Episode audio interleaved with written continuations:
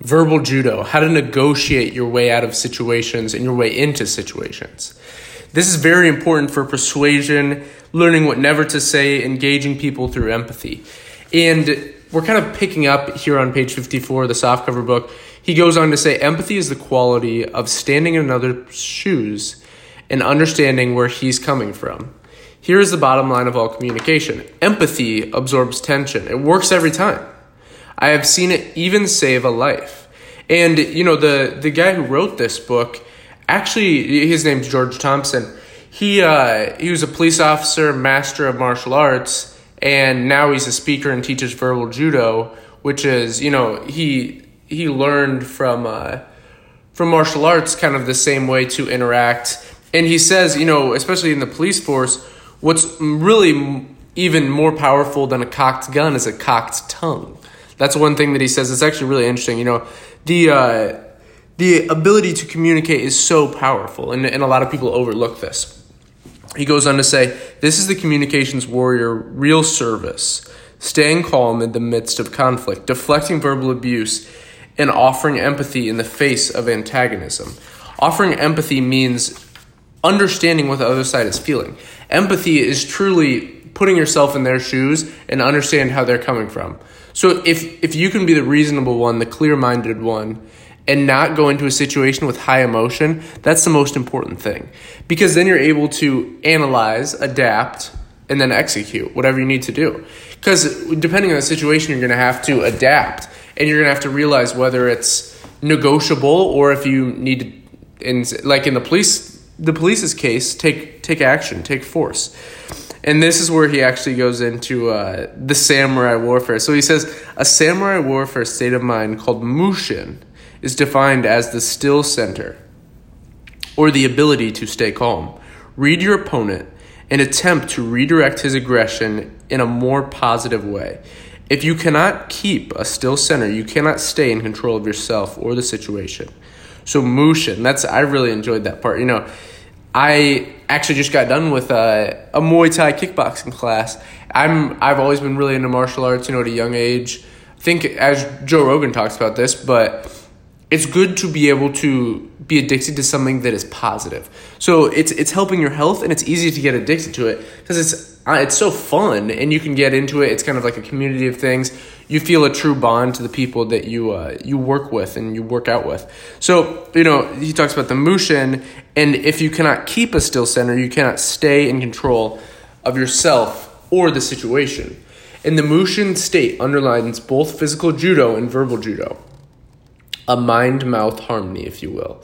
The English word closest to the idea of mushin is disinterested. And he goes on to say, you know, a lot of people get disinterested confused. And and in fact, disinterested means impartial. So dis comes from the Latin word not, and interested comes from the Latin word biased. So the word means not biased, open, flexible. As you can imagine, those are the three great traits of not only a good police officer, but also any good communicator. A closed mind misreads people and makes terrible errors.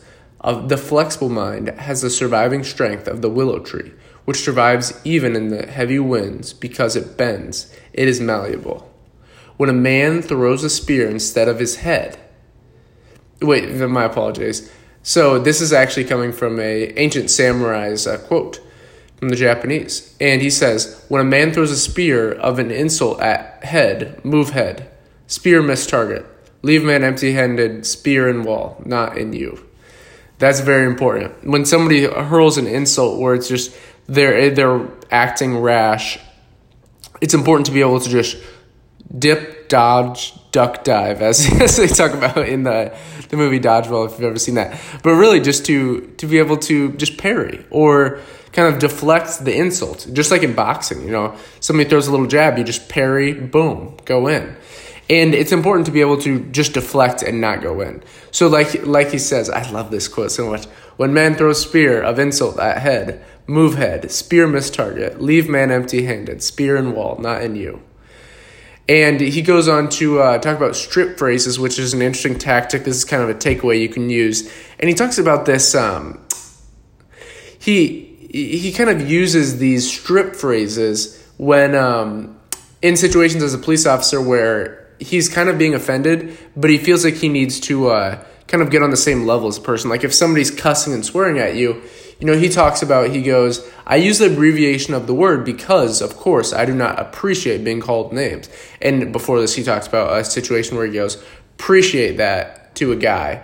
Um, I think he like hurled an insult at his face or like calling him all kinds of names and crap like that. Um, and uh, he basically says, I do not appreciate being called names. I could certainly appreciate where he was coming from because I was emphasizing and trying to work with him. So I used appreciate that as what I now call a strip phrase, a deflector that strips the insult of its power. And that's actually really interesting. You know, if you it's it's just an interesting tactic. I really hadn't heard about this till till now. And he says first strip phrases actually make you feel good. When you react, you're being controlled by the situation. When you respond, you're dealing with it. That's very important. The whole the whole point is to be able to take almost a reaction out of it. You need to be able to respond. You need to be able to identify. You need to be able to observe, learn, and then improve. And improving is the response. And like, let me repeat that one more time. When you react, you're being controlled by a situation, but when you respond, you're dealing with it. So back to that, you know, spear quote by the ancient samurai. Reacting would be, you know, getting nervous that somebody's throwing a spear at you and maybe moving towards them and getting hit. Or reacting would be dodging it and then attacking them right away, not knowing that they have ten men behind them. What responding would be would be dodging that spear, analyzing the situation, and then going from there, executing from there, instead of just reacting.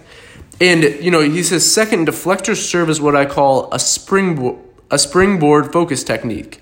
Thompson's law of the street, which can be applied anywhere. After the word but, only use words that serve your professional purpose. And he say, he goes on to say, "Understand that, sir, but I need to see your driver's license." Or, "I appreciate that, but I need to see some identification. And you can use this in many situations. Like if you deflect and then add but and then add your purpose. And after but, it's got to be direct and it's got to be what what your professional purpose is in the matter. Very important to do this. He says fourth, when you see when you use these tactical phrases, you sound good. It's not enough to be good. You've also got to sound good or it's no good because you lose credibility with anyone who ever hears it. Springboard allows you to sound good under pressure. Very important, especially with police officers. This is a, this is very important. I'm really glad this guy's out there teaching this stuff because it it really is true that if people could be better at persuasion in all areas of their life, a lot of things wouldn't result to as much conflict. There's really no need for conflict. It's such a barbaric way of doing things, but it's important to you know. Uh, what is? What's the quote? It's like walk quietly and carry a big stick. So it's important to be able to protect yourself and be able to, like a police officer, but being able to dissolve things, respond to things with words, with verbal judo, as he lays out in this book, is very important. And it will help you down the road. So, start with the sword of insertion. Wedge into the harangue like whoa or listen spoken earnestly not in anger or wait a second here then is the powerful sentence that will allow you to interrupt anyone without fear of bodily harm let me be sure i hear what you said that's really important so if someone's ranting and raving at you and they say something very irrational the way that you can kind of pause them is go whoa let me be sure i heard what you just said let me be sure I understand you. Let me be sure we're on the same wavelength. Let me be sure I heard that. These are all kind of variations. But it's important for, because that person will be like, okay, I'm speaking to them. I, I'm assuming they're understanding me. So them saying, let me make sure I understood that correctly, that's something that they will actually allow. And I'm sure you've been in situations where it's been kind of a yelling match and both people are hot headed. It's important to be able to get to that mushin that ability to center yourself. And then if someone's ranting at you, being able to use this, uh, basically, it's what he says is it's the ultimate empathetic sentence, which is, let me be sure I understand you. Let me be sure we're on the same la- wavelength. Um, so he says, you know, magically in one sentence, by paraphrasing, you've hooked the other person. Here, listening, using the sword of insertion with that sentence is the only way I know to interrupt someone without generating further resistance. You want to immediately follow up with something like this Okay, you are feeling X because of Y. True? The X equals an emotion, like anger or frustration, and the Y equals reason. Very, very interesting. I really like this. He, he lays out some very interesting principles. And especially, you know, a lot of kind of sales negotiation books aren't that incredible, except I really, really recommend uh, what's the book? Pitch Anything by Oren Klaff. Such a good book talking about frame control. And uh, basically, he kind of goes on to say, you know, remember the ancient principle look good, sound good, or no good. Paraphrasing is gentle, it tones down the volume and makes a di- diatribe a conversation.